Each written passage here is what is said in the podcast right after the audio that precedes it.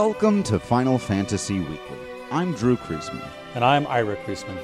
And on this episode, we continue our conversation on the plot, themes, and characters of Final Fantasy VI. And last we left our heroes, they had just brokered an uneasy peace with the Empire and were off on an expedition headed by General Leo to try to settle another peace with the Espers, or so they've been told. So we make our way to the town of Albrook. The music is different now, as you said, now that the occupation is over. We can make our way down to the docks, no longer guarded by giant Magitech armored soldiers. Leo is on the boat, and he explains that uh, another general of the Empire and a mercenary I hired in town are coming with us. And hey, we know another general of the, of the Empire, Celes. And we know a mercenary, Shadow. And so. Yeah. Uh, fun little reunion. Yeah, Celes and Shadow are coming with us, which is pretty cool. Before we head out, Leo has arranged for lodging. We're going to leave in the morning, so we have to go up and sleep in the inn. Shadow gets this neat little line here. I think this is a version of like Shadow's. This is a Shadow joke, right? This is his version mm-hmm. of humor. He says, "I may be working for the Empire, but don't worry, I'm not going to garrote you." Like, oh, good, you're not going to kill me in my sleep. Thanks, Shadow. I really appreciate that. Yeah, hey, thanks, buddy. At the inn, Locke can't sleep, so he goes outside. And this kind of reminds me of that scene in Final Fantasy IV where Edward goes outside and, and ends up speaking with the ghost of Anna. Mm-hmm. In this case, Celes is standing at the railing looking out over this little canal. And Locke tries to talk to her, and she's she doesn't respond. And he he says, you know, even if it was only a little, I doubted you, but I'm still your friend. Uh, she I, I don't know if she's not buying it or she's not having it, but she walks away. Maybe she just, you know, maybe she doesn't want to have this conversation right now. Maybe it's it's too much. But it, I mean, he did doubt her, and I can understand why both of them are upset with each other. Yeah, yeah, oh, absolutely. And she also wasn't honest with him. Right, right and bears some responsibility. And I think this is more what's going on, and and will become a huge thing for her moving forward. We were talking about that soldier earlier, whose life will never be the same because he's slain too many people. Right. Goodness gracious me, Celes. That feeling times a hundred or a thousand. Yeah. The butcher of Maranda, right? Yeah. And her power comes at the expense of tortured espers. Right. And and and yeah. All right. So uh, we get on the boat. We have this scene where we just see it sailing around uh, the south of the Imperial continent. That evening, Terra gets to have a conversation with Leo. I've always liked Leo. We, we've only seen him a little bit here, but he's a good guy. He, he asks, Are you all right? You look like you're feeling better. And I kind of have to wonder, better than when? Like better than the last time you saw her when she was being used as a weapon of the Empire to fry Magitech soldiers? Like, were right. you there for that? It's not really clear. I, I think just that Terra often looks like she's probably deep in her own thoughts. Either way, uh, he he's very cordial to her. Uh, she's she explains that this feels weird because she feels like she's cooperating with the enemy. Leo gets to say, uh, you know, people are people. Not all of us are like Kefka, which parallels what Edgar said several scenes ago when he said, you know, not, you know, we're fighting against the empire. We're not fighting against every citizen of the empire. Yeah. Leo does acknowledge, though. He says, "I knew you were being used as a weapon, and I didn't do anything about it, and that makes me as bad as Kefka." Mm. And and Terra gets to kind of, you know, he Cid has only kind of taken responsibility for what he did. Gestahl is uh, obviously fibbing about it, but Leo here seems to really feel like he's taken responsibility like not necessarily yeah. for being a soldier, but for like not intervening. If if he's older, like you know, if they were sort of raised together, but he's you know five six years older, he didn't he didn't step in when experiments were being run on her. He didn't say you know this is wrong, Cid. This is wrong, Gestahl. Right. And and he acknowledges that, and I really appreciate that. And then we go to Terra's running theme, and she asks him, "Do you know? Do you think I will ever be able to love somebody?" And he says, Of course. And she says, But I haven't felt it yet. And, and Leo says, Well, you know, you're young, I, but I understand what you mean. And so I kind of, I always thought, or when the first several times I played this when I was a teenager, I wondered if Terra was wondering if she had feelings for Leo. Me too. And I think that could, you know, that could be a really sweet relationship to have. Uh, and and when he says, "I understand what you mean," that would suggest that he too has not been able to find somebody he can connect with like that, probably because of his, you know, his job in the Empire.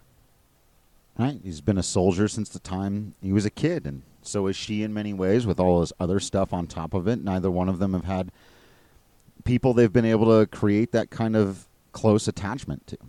So Leo leaves, Terra stays, and uh, then she says, "Hey, who's there?" And Shadow comes out of the shadows. Hmm.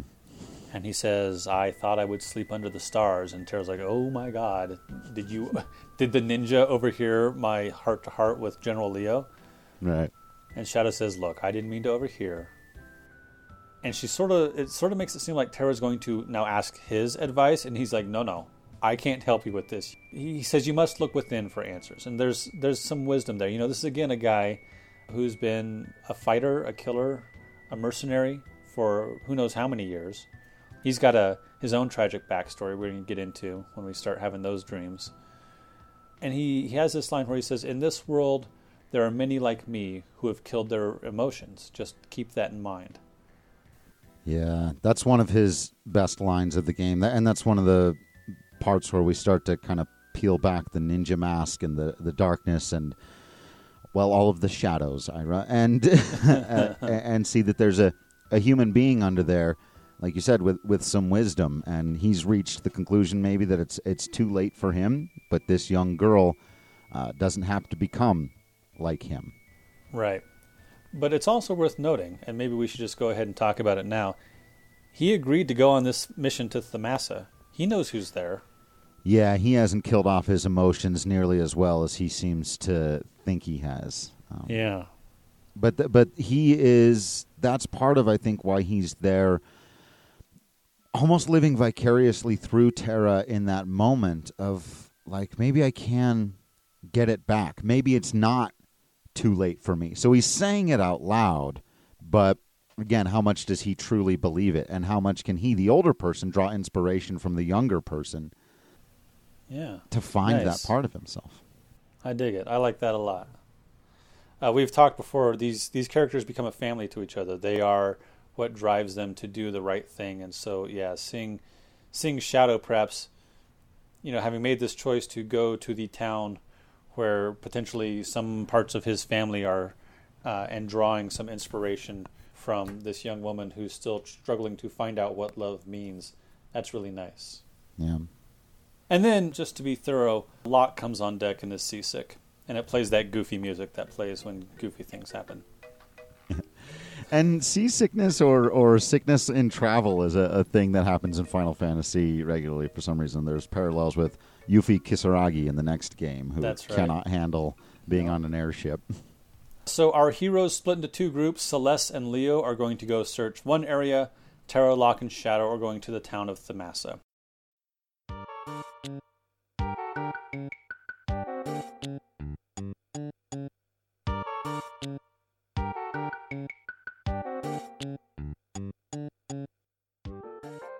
The, the music playing here is not the regular town theme, but rather Strago's theme, which I knew and didn't have to be rem- reminded of by my brother. uh, and they don't like strangers here. If you try to go to the inn, you're going to be charged like a gazillion gil. If you try to talk to people about espers, they'll be like, oh no, we don't even know what that word means. But you can catch people casting magic, like there's a woman who casts heal on her daughter, and there's a boy who's trying to light a shrub on fire. And eventually you'll go to meet the old guy at the edge of town. And and this is Stragos. So now we get to we get to do our little character study here of the elderly blue mage.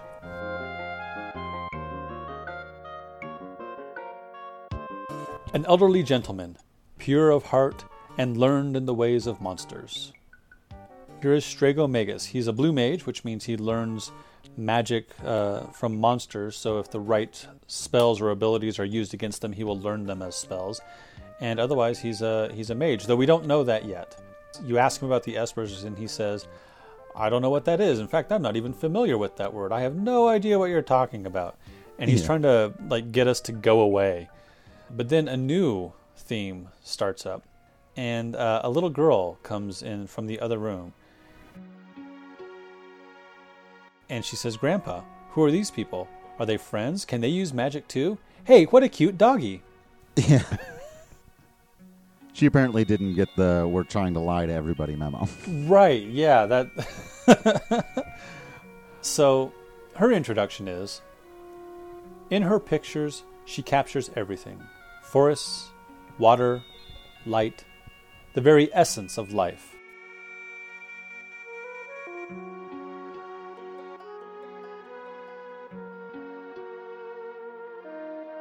And Relm is a. I first of all, I love her theme in the same way that I love Rydia's theme. I've got. I I don't know what it is about Relm and Rydia's music. I don't know. There's a there's a soft isn't quite right because neither of these characters is soft. There But is a gentleness to it. to Yeah, it, yeah, and yeah. innocence. I would say they're they're they're very pleasant melodies, but there's a strength to them as well. There's a, a, a wisdom to them. We've talked a lot about how the younger characters, we were just mentioning Terra and Shadow, uh, sometimes have a bit more wisdom than the older characters in certain ways, and Final Fantasy is good about that. But and, and also the characters themselves help drive that home that they're you know she is this she's 10 years old and so she's got some innocence about her still but she's very aware of the dangers of the world she lives in and she's not got a filter on her does Relm and Yeah. um and it's pretty great that that she gets to you know she fits into that kind of Palom and Porom trope Right. of of young magic user Eiko in Final Fantasy 9 just no sense of uh, I've, I've got to be worried about the rules or the societal norms. Uh, don't have any of those problems yet. Right. So Strago tells her to go to her room. And she's like, No, I'm not going to my room. Uh, and she pets the doggy, and Shadow's like, Whoa, whoa, whoa, whoa. Don't touch the dog. He will rip your face off. But no. Interceptor is just fine with Relm, which is a hint Yeah, uh, as, as to the relationship between Shadow and Relm. So eventually, uh, you know, Strago insists that she go to her room, so she does, and Interceptor follows her into her room, and she closes the door, and Shadow's like, "Uh, what?" yeah. What in the world? Yeah, I have to think that Shadow at least had some idea that this might happen, because he knows where he is and he knows who she is. yeah. He's just you know pretending. But well, but it's it's I, I got to imagine it's still you you've trained this dog to be your companion in battle, and that he totally rolls over for this little girl. Yeah, even if the little girl is possibly his daughter, is still a little bit stunning right, because it's Right. been what ten years. right. Just to see the dog behave that way, and that the Yeah. the and I'll tell you, dogs intrinsically know. He can smell. Right. Yeah. Well, and it suggests that you know, in the same way that Relm is perhaps has this unfiltered innocence, Interceptor knows who he likes. He's not gonna pretend that he doesn't love this little girl. Right. So, so there's a, a nice parallel there between Relm and Interceptor. So Strago continues to insist that we don't know anything. This is just a backwater village. We can tell you nothing about your espers. So we're going to leave. Shadow has to call the Interceptor a few times to get him to come out of Relm's room. And we go to the inn, which now only costs one gil. And the innkeeper says, Why not relax for a spell? A spell. Relax for a spell. Yeah. You're punny. So uh, everyone goes to bed, and in the middle of the night, Strago bursts in. A fire broke out while Relm was at a friend's house, and the house is burning down, and uh, you have to help me uh, rescue her. Shadow does not get up. Shadow, like, for some reason, does not decide to take part in this in this rescue mission. But the other heroes do, and we go to the house, and it's quickly in, uh, revealed that the people of this land know magic, and they try to put out the fires, but it's not quite working. Apparently, because they store a lot of fire rods in this building, which seems like a bad idea, but Yeah. whatever. So they it doesn't work. So we go into the house, and we have to fight all these bombs and balloons, these fire elementals. And after doing so, we we get to the spot where the where the boss is. You defeat the boss, and then you see Interceptor trying to drag Relm out of the burning building. And like there's some collapsing debris, and everyone falls unconscious except Interceptor. And Interceptor is there standing between our heroes and these fire elementals, trying to fight them off. And finally, Shadow appears. He drops in and he assassinates the fire elementals. And he uses a smoke bomb to teleport everybody else out. I don't quite get how that works, but fine, whatever. It's super cool ninja stuff. Who cares? That's right. Shadow's awesome. So everyone's safe. Strago is very grateful to our heroes for helping to rescue his granddaughter.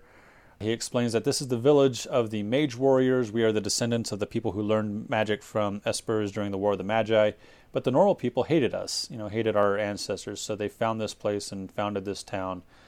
And, and that's why we can use magic. It's reduced magic compared to what we could, you know, what our ancestors could do, but it's still magic. So that's why we live off here by ourselves. Strago agrees we will help find the espers. They're probably off in the mountains to the west. There's some strong magic there. Some people say that's where espers were first created.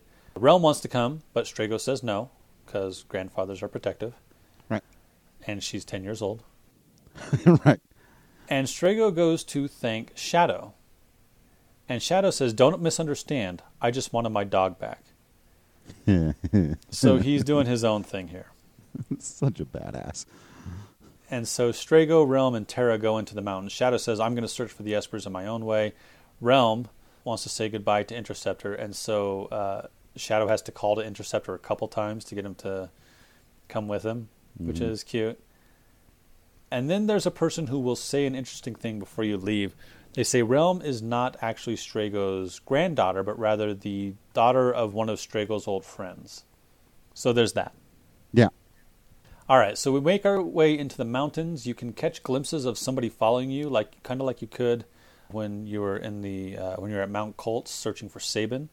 Eventually, it's pretty obvious that it's Relm because you like run right into her and she turns around and runs away at one point. Yeah, she's not like, super subtle about yeah. following you, but it's adorable. Several episodes ago, we talked about Kefka mentioning the statues and how the statues were the key to his power or, or were going to be the key to his power. And we were wondering, what are the statues? Well, here we find some representations of the statues. These are not the statues, which I didn't fully understand the first time I played this game. Right. But rather, this is a sort of like an altar to the statues. This is a reminder. And, and we get a bit of story here uh, where you can read the inscriptions on these representations of the statues. Basically, the birth of magic came from the warring triad, these three deific beings uh, that went to war in this world. And in so doing, humans who got in the way, or humans who were caught up in this, were transformed into espers. So espers were, thousands of years ago, or 8,000 years ago, I guess, were once humans. And so humans were transformed into espers through the magic of this warring triad, and eventually these these they refer to them as goddesses, but I think only one of them is a goddess and the one of them's a dragon, one of them's a, a, a god, I guess, or a masculine deity. Yeah, it is interesting that it uses the the word goddess, but I, yeah, I agree. There seems to be a bit of ambiguity about that. I, I think your word deity uh, probably fits. There's also this weird thing that I didn't remember because it's it's skimmed over pretty quickly. But going back and getting into this for the podcast was there was a short period of time where the espers lived only as literal weapons. They were slaves right. to these goddesses or, or deific beings, to the triad, who were all fighting each other. And so they had no free will upon their initial inception. Espers had no free will, but uh, upon the conclusion of the war, and, and again, this is one of those things that sort of skimmed over. That it said like in a rare bit of clarity, uh, the goddesses, or, or again, deific beings, looks like decided if they continued to war, they were just going to destroy everything. And so they decided to kind of lock themselves and their powers away uh, by creating this balance. And in so doing, right. the Espers got their free will and they had to promise the goddesses to uh, seal them away and keep the statues hidden so that uh, they're sort of de- delicate balance where the three of them are literally holding the the most powerful sources the source of all the magic in the world together by being enshrined in these again as Ira said statues cannot be messed with or there will be grave consequences that is Uh, the balance of the world has been hanging by this thread that we did not even know existed. Right. And so this little shrine we've come upon is the reminder to the Espers who lived in these mountains, don't forget we are the ones who who are sealing away this power so the world can have some sort of balance. So we're having this revelation, we're getting a better understanding of the world when suddenly we're attacked by a giant purple squid. he does find himself into the most interesting situations. Yeah, Ultros is here. He is here to steal this shrine, to steal these statues. He says this will get Siegfried's attention. So uh, Ultros and Siegfried apparently are in a rivalry to steal various items or, or relics throughout the world. So we fight with Ultros. Halfway through the fight, Relm drops in, and this is a really weird interaction. She talks to Ultros like Ultros is this cute little pet and wants to draw Ultros's portrait. She calls And him Ulti. She, she calls him Ulti. Why don't you pose for me? And Ultros is like, what the hell is going on here? He's like, no, don't talk to me like that. I'm not one of your kitty friends. And then Relm goes off and like sulks, and and suddenly Terra and Locke are scolding Ultros for making her feel bad. Yeah, they're like shaming the giant purple octopus. So speaking of characters who probably might have a weird American accent, Yeah. uh, or or maybe weird's the wrong word, an overdone American accent. I could see Ultros having one of those. And eventually, Relm jo- joins the fight and uses her her painting magic, which I think makes her a version of Bob Ross, Yeah. uh, to to paint Ultros and make him hit himself with his own tentacle, and then he runs away. Yeah, and he has this one like kind of sad line where he says, "Oh my god, is that what I am? Some ridiculous octopus?" Yeah, Like he's seen himself for the first time, which gets at the heart of why Relm's powers are so troubling yeah. in a way. Show you yourself and this mostly humorous character is kind of mortified for a moment by it. Has a real like crisis of of self and and then runs off. And he doesn't have any fourth wall moments in this uh, No. encounter, I don't think. No. Our heroes defeat Ultros, they move on, and they finally find the Espers, and they're surrounded by the Espers. And it looks like there's going to be a fight, and there's this kind of neat thing where uh, Lo- it's going to be uh, Locke and Terra. They, Locke says to Strago, get Relm and get the heck out of here.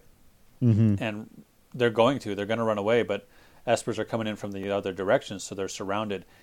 And the three adults get back to back and put Relm between them, which is Yeah. really like for all that she's going to be a, a player character and have a lot of power and is actually one of the most powerful mages you can have.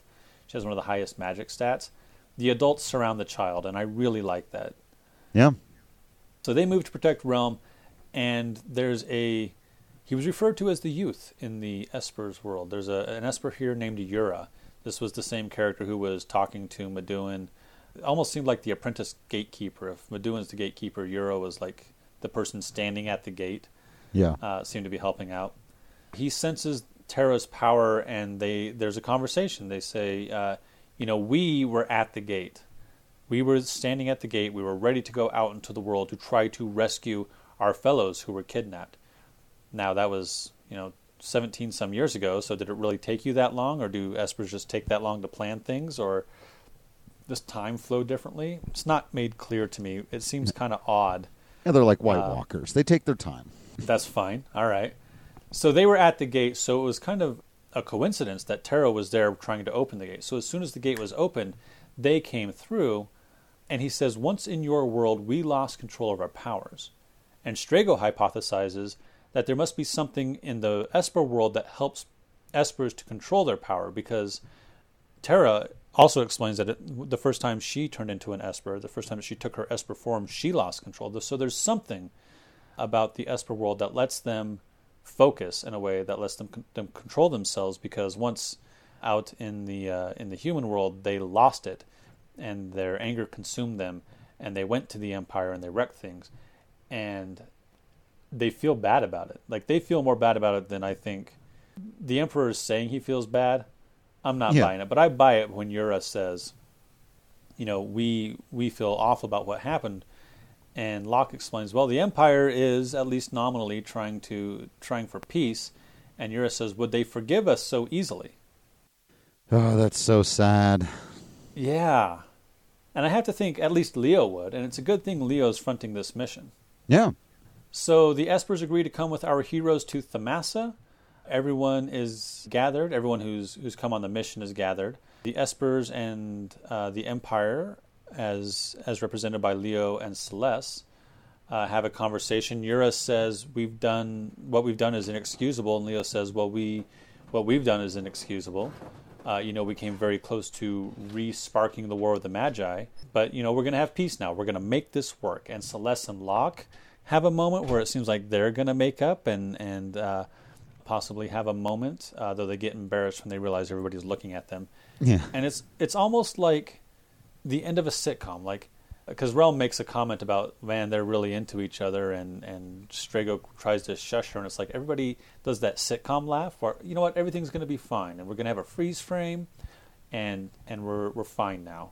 Yeah, But they then- really dangle this whole thing in front of you. Like the credits could have rolled right there and have been like, "Nice, okay, cool." And then they, Yeah. they made peace with the monsters and and lived in harmony from there on out. Right, the Espers made peace with the monsters, and everything's going to be fine. well done. But then we have that Kefka laugh again. And Kefka invades the town of Thamasa and he attacks the Espers immediately. And he's he's figured out how to turn them into magicite with within a moment.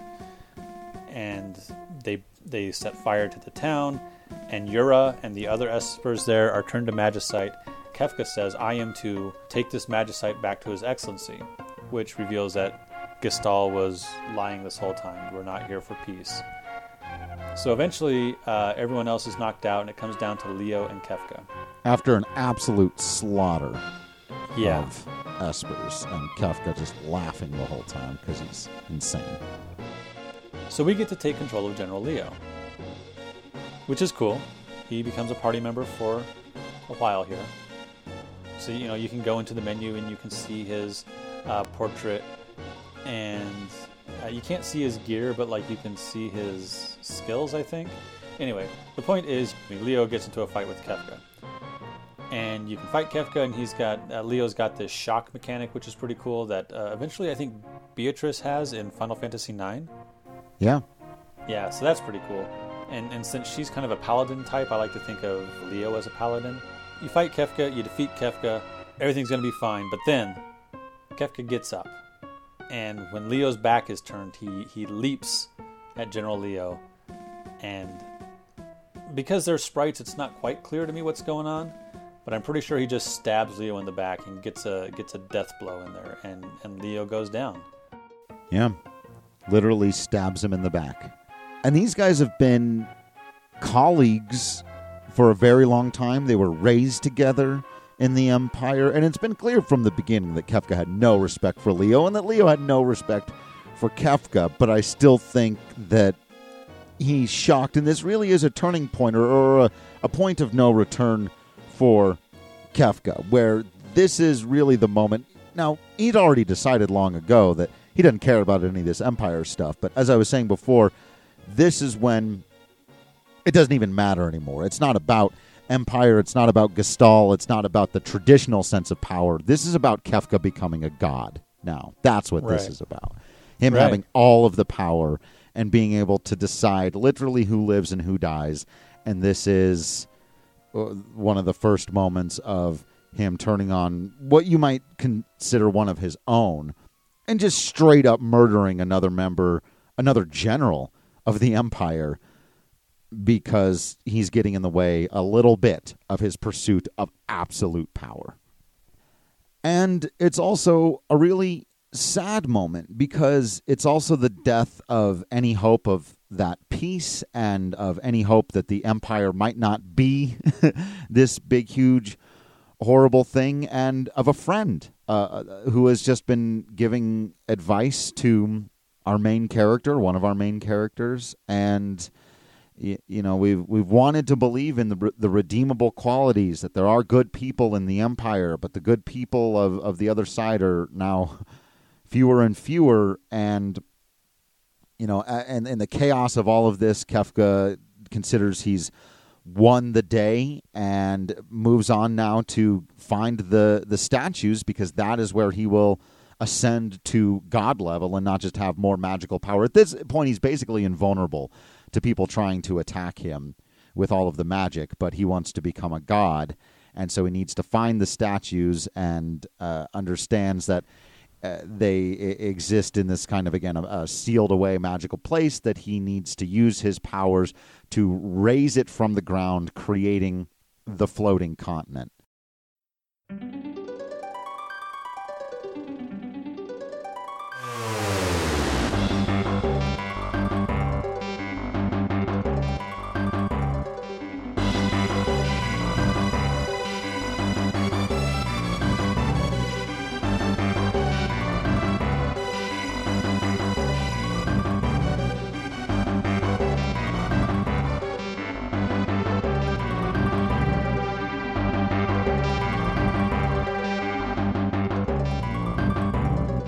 this absolutely insane scene, which again in modern graphics or on an HBO show trying to show this would just be amazing of a literal giant continent sized chunk of earth raising up out of the ground and then magically floating over the rest of the planet.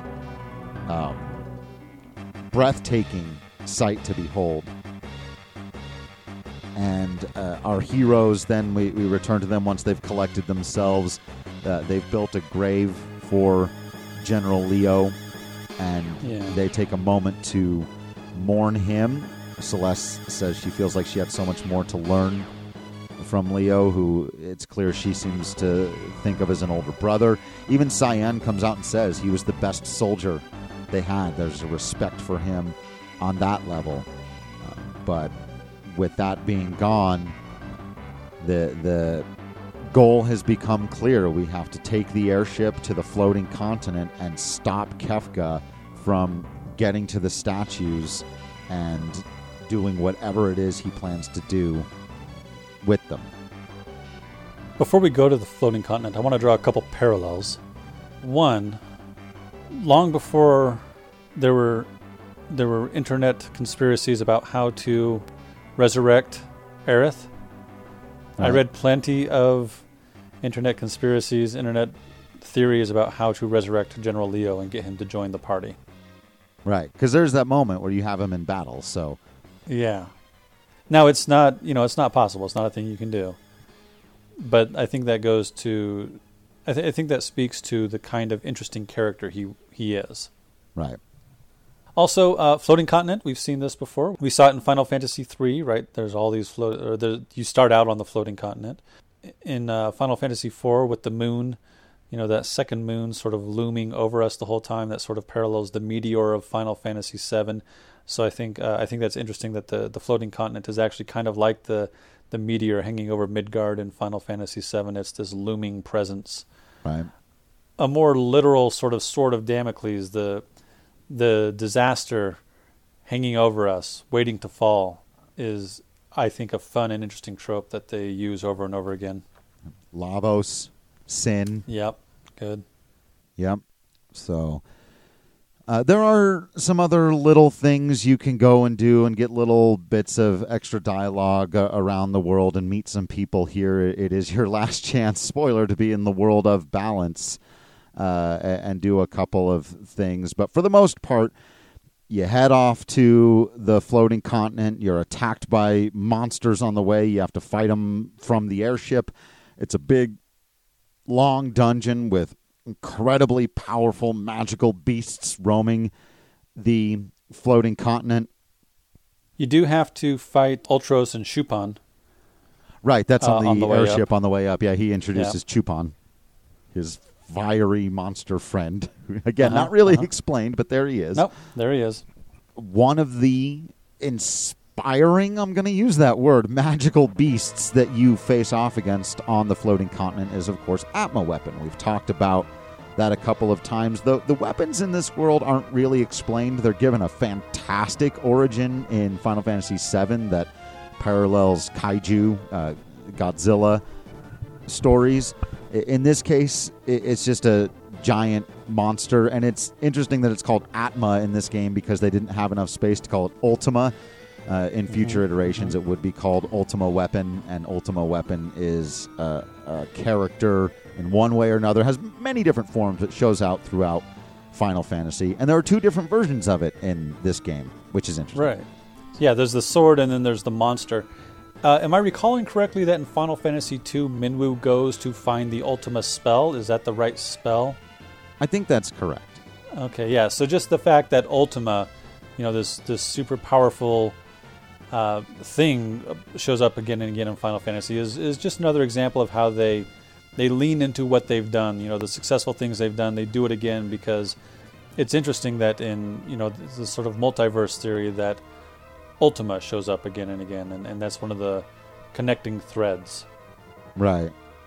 So after running your way through those beasts, you you finally find at the statues, the statues themselves, the goddesses, the deities, Emperor Gestahl and Kefka, uh, clearly plotting away to use this power to complete their takeover of the world. Uh, our heroes obviously arrive with a little bit of hey, hey, stop that. Um. yeah, yeah. No, no, no. Leave them alone. We read the inscriptions. They're supposed to sleep now. Uh, right. Uh, and, and, then stuff gets absolutely insane. Uh, there, there, a disagreement comes about again philosophically between Gestahl and Kefka. Gestahl just wants to rule ever over everybody and use this power as a kind of threat. Kefka immediately wants to just start destroying things, and they get into this disagreement. They they it comes to a fight. Gestahl tries to destroy Kefka, who's just far too powerful at this point. He's killed too many Espers, absorbed their power. He's also standing in the field of magic that's Right. Uh, being created by the statues. And so all of Gestahl's attempts to attack Kefka are completely null and void, and Right. Kefka very easily kills the Emperor and tosses him off the floating continent, off the edge. Holy cow. And That- you would have thought is- that the death of. Emperor Gestahl would have been super cool and awesome. Kind of like the death of President Shinra in Final Fantasy VII. Like, hey, isn't that what we wanted this whole time? But Right. why don't we feel at all better? No. Yeah, it not not only is it not terribly satisfying, it's like deliberately anticlimactic. Which is really cool because it's you know, Gestahl, while he may have been the impetus for the you know, the, the rise of fascism in this world, he's no longer the main threat. He may never have been, and I think that's really I think that's a cool move from a storyline point of view. There's also another good, crazy Kefka line in here, like uh, in the category of Son of a Submariner, where he says, as Gestahl is trying to run from these giant bolts of magic that Kefka's flinging at him, he says, Run, run, or you'll be well done. Just guy's out of his ever loving mind. And murdering the last ally he had left and tossing him off the floating continent like a piece of garbage. Yeah. And also, I think it it shows his cleverness that he was standing in the field of magic to protect himself, which suggests he did more homework than the emperor did on the nature of the the deific statues, the warring triad. Right. Well, he was more into magic. He he always knew that magic was going to be the key. Uh, and then there's this crazy moment where, in all of this chaos, as, as he's kind of embracing that he's just killed the emperor and laughing about that because that's what he does. Celes leaps out, stabs him right in the gullet. Yeah. Yeah. Thank you, And- Celes. Kefka is shocked to find Yeah. that he can still bleed. He his still his bleed. surprise at his own blood is I'll never forget that. He's just what? I think he expected to be beyond human at this point. He expected to be beyond injury, and Celes, our hero, shows he is not. Yeah. Uh, but but of course uh, this doesn't kill him. He slashes her aside, presumably with magic or uh, attack, and throws her. She's hanging now off the edge of the continent. The the rest of our party, with all of this going on, has also been more or less blown back, much the same way that they were when Terra first turned into an Esper. They're just being pinned down by the amount of magic and, and power flying about. And Kefka goes about moving the statues, which Yeah. Disrupting the balance. disrupts the balance of the entire world. And the continent begins to shake apart. Magic starts flying everywhere. And it's clear that we're in for some major destruction here. In the course of all of this, one of the people who couldn't come on the continent with us, presumably from out of the airship, Shadow Yes. all the people to have a heroic moment right now. It's not Terra or Edgar or Cyan, but Shadow, Shadow. who leaps into the middle of all of it and tries to start moving the statues back in place. Back into place. Uh, um, this man understands balance. He, That's what I'm thinking. certainly does. Uh, and again, has, has kind of, in many ways, though we know not entirely, has given up on himself. And so he's going, you know what? This is my moment. Uh, I'm, I'm going to die here now today in this moment, but I'm going to put these statues back and I'm going to let these people who I've come to tolerate Right. right. uh, escape with their lives, and and that's what that's what he does. He shouts out, "Get out of here! I'll be fine." He promises, I'll, "You'll see me again," but he's trying to push the statues into place. Kefka's still there, and and our party has to run. We, we don't have time to wait around and see what happens. And this is a cool moment too, where literally on the map of the floating continent, as you're trying to escape in gameplay mode, the map is falling apart and just dropping Yeah. out of the sky, breaking apart around you. It's super intense. But we make it. But Right. but you make it to to the drop off point. The airship uh-huh. shows up, and you've got another moment of choice here. Right. Because the timer's going down. Right, you've only Like, got you- five minutes or whatever it is to escape, Right. and you can And- either jump onto the airship immediately or wait for Shadow. Well, Drew, what would you do? I always waited for Shadow because, of You course, wait for Shadow. my favorite character. It was certainly back in the day. Um, You- Well, and, and part of the point, I think this helps to emphasize that big theme of we are in this together. We're not going Right. to leave him behind. No way. he's a part of the family now too. You're damn right. You wait for Shadow. And you have to wait for Shadow until there's like only five seconds left. And it's kind of like if you don't know, because you can, you have the option a couple times, right? Right, it'll keep asking you. You sure you don't want to jump off of this continent that's in the sky but not going to be for much longer? Uh, but yeah, and if you jump early, you'll never see Shadow again. That's right. But if you wait with like five seconds to go, Shadow will come tearing down the, the way saying, What are you doing? Let's go! Yeah. Uh, and we, we jump onto the airship, and all hell breaks For all loose. the good that did us. Yeah. Yeah. Uh, then we get probably the most impressive scene on the Super Nintendo. Can I say that? Do I feel I I don't know what I could point to to uh, to be a counterclaim. It is it's intense. The world is not fully destroyed, but wrecked pretty hard. It is broken. it's completely reshaped and we get scenes of continents breaking apart earthquakes Uh-huh. that people fall into the the chasms rivers Yeah. of fire and lava i mean Yeah. biblical apocalyptic stuff presumably i don't know how many people live in the world but Right. maybe half the world's population millions of people die Right. There's that one scene where like it breaks apart and somebody falls down in and then it smashes together again. yeah That's pretty wild. And so we see all of this across all of these towns we've been to, people running around, dying, stuff on fire. As I said, continents breaking up and shifting apart. And then we get a pullback shot and we see the entire planet basically on fire. And we see continents moving away from each other.